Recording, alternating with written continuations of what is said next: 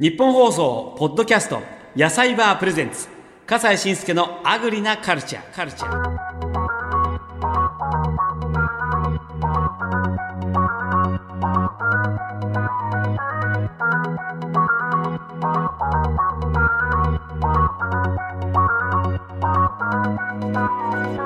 こんにちは。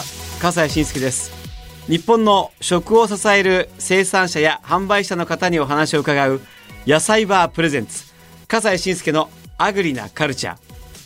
今回登場していただきますのは奈良県天理市で農業を営んでいらっしゃいますモンポタジェファーム松本隆さんです。よろしくお願いします。よろしくお願いします。可愛らしいね。お坊ちゃんですか？はい、息子です。あらお名前は？松本ゆき。あゆうきくん。そして何年生？2年生。2年生ですか。ありがとうございます。じゃあ今日は一緒によろしくお願いしますね。あの、松本さん、これ、モンポタジェファームっていうの、これ何語ですか？フランス語です。フランス語。これ、フランス語で何ていう意味なんですか？私の家庭菜園、我が家の家庭菜園っていう意味です。へえ。また、フランス語できるんですね。ちょっとだけ、ちょっとだけ。はい、そうなんですか。まあ、その、家庭菜園で作って、あ、じゃあ、もしかして、モンポタジェ、ポタジェってポタージュスープとかってあるけども、あれと、ちょ、ね。葉的には似てるんですか？同じ、あの、もともとフランスで家庭菜園で取ってきたお野菜をもうそんなにいろいろせずにお鍋に入れてスープを作ったのがポタージュスープっていうことなんですね。そういうことなんですか。まあでもその、モンポタジェファームさんなんですけれども、これあの、どんなもの作ってます？いろいろ作ってる、あの、収入のメインはやっぱりお米が大きいんですけれども、はいはい。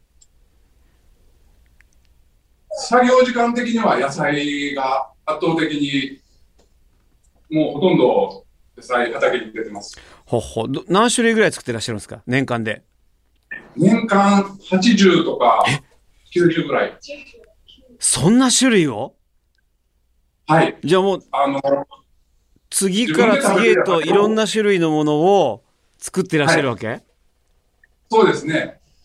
自分で食べる野菜は全部自分で作りたいと思っていて、えで、どんどん多くなりました。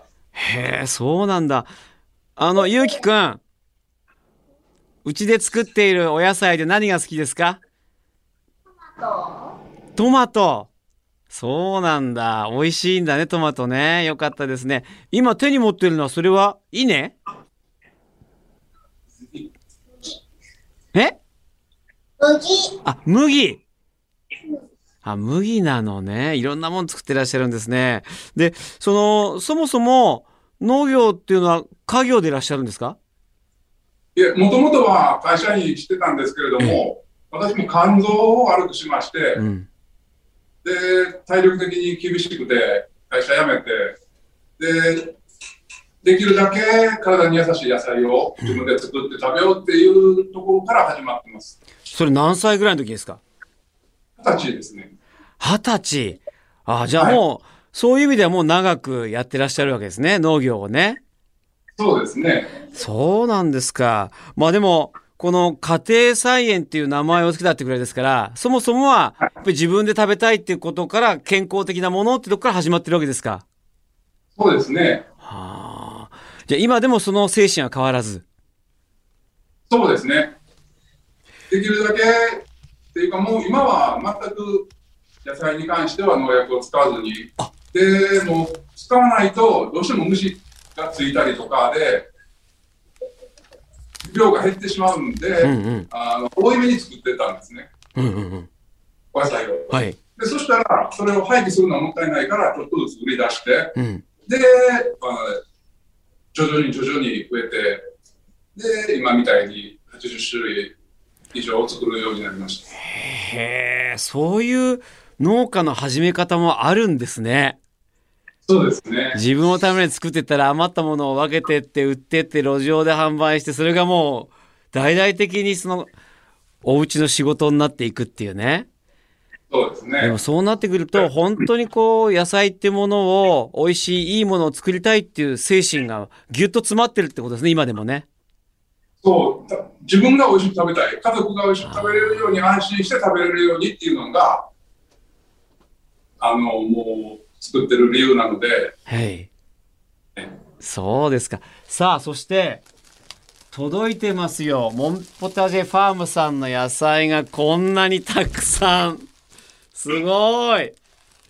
いやー、どれも、なんかとっても、やっぱりね、新鮮で、みずみずしいから、もうあの、すぐ水滴がつくぐらいみずみずしいの。そうですね。ねえ。これネギね。はい。で、山芋もありますし、大根、ああ、ちょっとこのサイズがいいですね、ちょうど。ほうれん、ほうれん草かな、これ。チンゲン菜あ、チンゲン菜失礼しました。そのあたりが本当に都会人間ダメなんだよね。人参、ちょっとすごい立派な人参。を今年人参豊作でね、ええすごい大きいのができました。こんな立派な人参ってなかなか見ないし、この、ついてるのがいいですね、緑がついてるのが。はい。漫画に出てくるなんか人参みたい。そう。で、あの、薬してないので、葉っぱも食べていただけたらと思って、葉っぱも食べられるんですか？はい。あの、かき揚げとかええにしていただいたら、へえ、そうですか。これは、レタス？これ、レタス小さいんですよ、逆に今年。あ、こ恥ずかしいんですけど、お好きだと聞いたので、ええ。とりあえず送りました。あら、レタス大好きなんですよ。ええでもすごいね、あの、小さいからって正直にこうやって、あの、出荷されてるのね。他にも、あ、これなんだっけ、これ。ロマネスコって言って、ええブロッコリーとカリフラワーを掛け合わせたお野菜です。あ、ごめんなさい、僕ね、知らなかった。無知だね。ロマネスコ？はい、形が面白いでしょ。ね、面白い面白い。そして、これは、これが？とカリフラワーなんですけれども、ちょっとオレンジがかってるカリフラワーで。あ、これカリフラワーなのね。もう本当にこんな黄色いカリフラワーってなかなかなくて。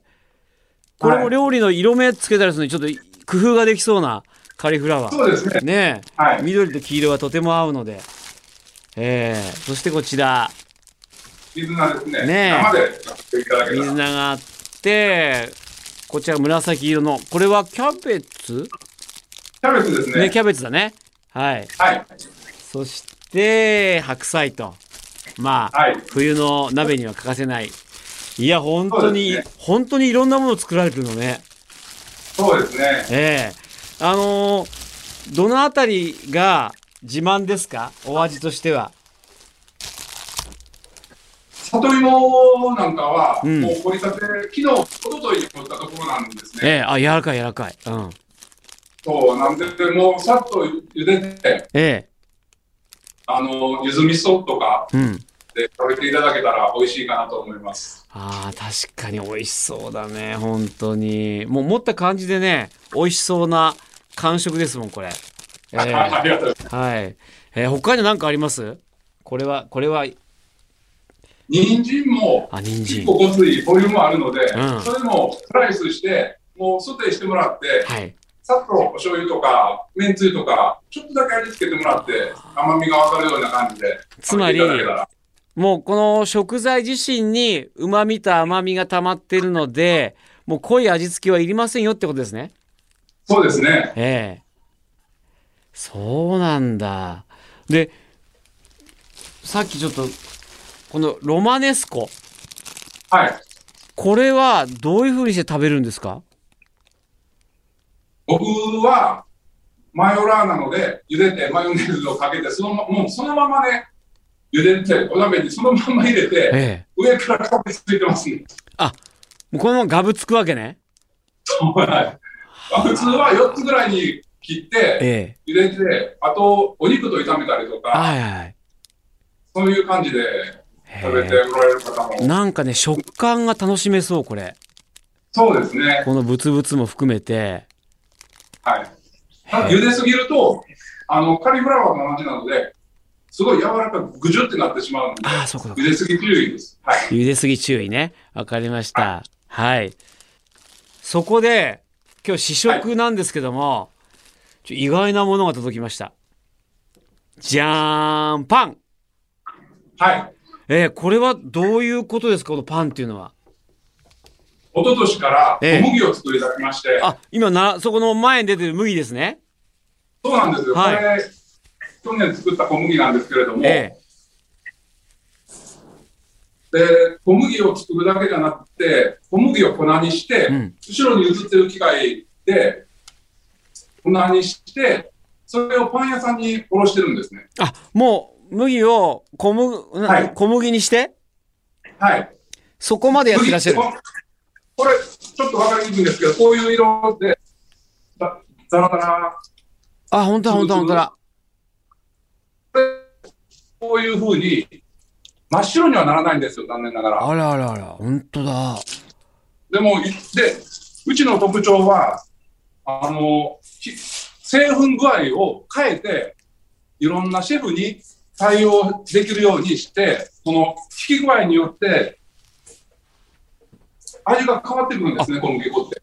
そうなんですか知りませんでした。じゃあ、その、あのーシェフの皆さんの要望に従って、その粗さというものを変えたりして、そう、粒の大きさも変えれるし、この茶色い皮に風味があるんですけれども、パン、つながりにくいんです、え生地が。え、えなので、その具合、シェフの好みの具合で、あの、黒くしたり、ちょっとだけ皮取ったり、だいぶ皮取ったりえ。うわで変えてやって、しかも、あの、こ細かさも変えて、色が変わるっていうようなことを、しかも、引き立てをお届けしてるんですね。はいはい。なんでも、そばでも、打ち立て、引き立て美味しいです。はいは小麦も同じで。打ち立て、引き立てを、うん。あの、お届けして、うん。だから、お届けした、あの、今、送らせてもらったパンも、4、5日前に僕がこの後ろの機械で粉にしたやつを、シェフのところに持って行って、で、すぐ作って送ってくれてる。ちょ、いただきますね、じゃはい、どうぞ食べてください。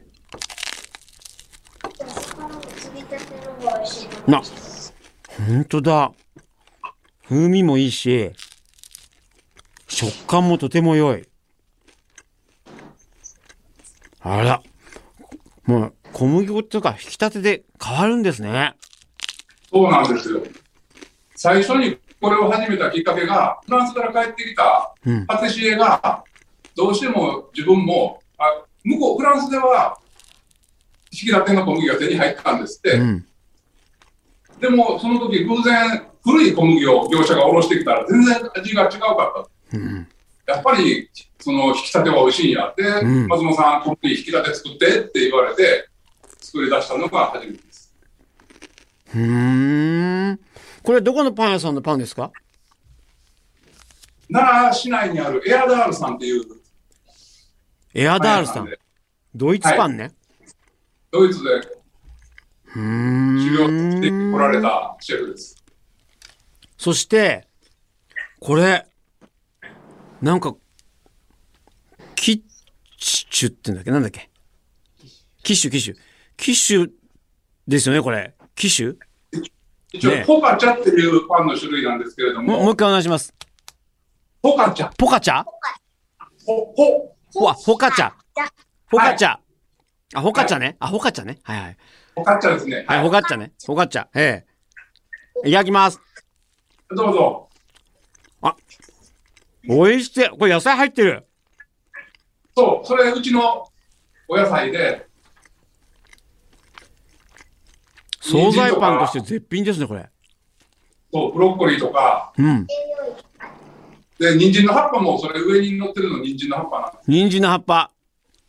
はい。この人参の葉っぱだ。そうなんですよ。これね。いや、はいこれは、これ、美味しい。しかも、フォカッチャ、こんなパン、パンがふんわりしてるのってなかなかないっすよ。そうなんです。うん。うわ、美味しい、これ。すごい人気のお店で、やっぱりね、エアダールさん、おそういうところに、実は、その、この小麦粉が使われてるわけですね。そうなんです。モンポテチェファームさんの。はい。はあそれは最なんか最近はそれ以外にもいろんなパン屋さうんんが使ってくれるようになって、どんどん広がっていってますね。ゆうきくんはお父さんが作った小麦粉で作られたパン食べてどうですか？美味しいって言っといてよ。美味しい。かわいいね。ねえ。いや、美味しいですよ。これ、ま、真面目に美味しい。とても美味しい。いやー、これ、ちょっと、あのね、さっきホカッチャがもっと食べたかったな、本当に。一切れしかここになかったから。いや、これは食べちゃいますわ。こんなにふんわりと野菜も入ってて。で野菜嫌いのお子さんなんかも平気で食べちゃいますね、この美味しさだったら。そうなんですね。うん。へえ、でも、そんな風にして自分の食材が美味しい、こう、食べ物に変わっていくのも嬉しいものですか？嬉しいです。で、やっぱり美味しいって言っていただけるのがね、農家妙につけると言いますか。ええ。今後の夢や目標はどんなものをお持ちですか、今、小麦始めたところなので、もっともっといっぱいの方に小麦粉を、うちの小麦で作ったパンを食べていただけるように。で、下世話な話ですけど、ここ結構お金かかってるんですね。うん。それでも早く回収したいな。で、たくさんの方に小麦、国産小麦ってなかなか今でも難しいんですね、手に入れたりするのが。うんで、僕らは作るのもまだ初めてなので、その、完全に無農薬とかっていうのがまだできてないんです。あの、お野菜は全部農薬使ってないんですけれども、小麦はまだそこまでいけてないんですね。うんうん。でゆくゆくは農薬不使用のオーガニックって呼べる小麦を作って、いろんな方に食べていただきたいと思っています。そうですか。いろいろ努力されてるんですね。そうですね。ええいや、でもこれだけ美味しいパンができるんなら、いや、モンポタジェファームさんの小麦っていうことで、もうね、評判広がっていくんじゃないかと思いますよ。そうなれば嬉しいですね。ええぜひぜひこれからも頑張ってくださいね。ありがとうございます。はい。ゆうきくんもありがとうね。はい。どうもありがとうございました。えー今日はですね、奈良県天理市で農業を営んでいらっしゃいます、モンポタジェファームの松本隆さんにお話を伺いました。それでは失礼します。ありがとうございました。さよなら。お元気で。日本放送、ポッドキャスト、野菜バープレゼンツ、笠西慎介のアグリなカルチャー。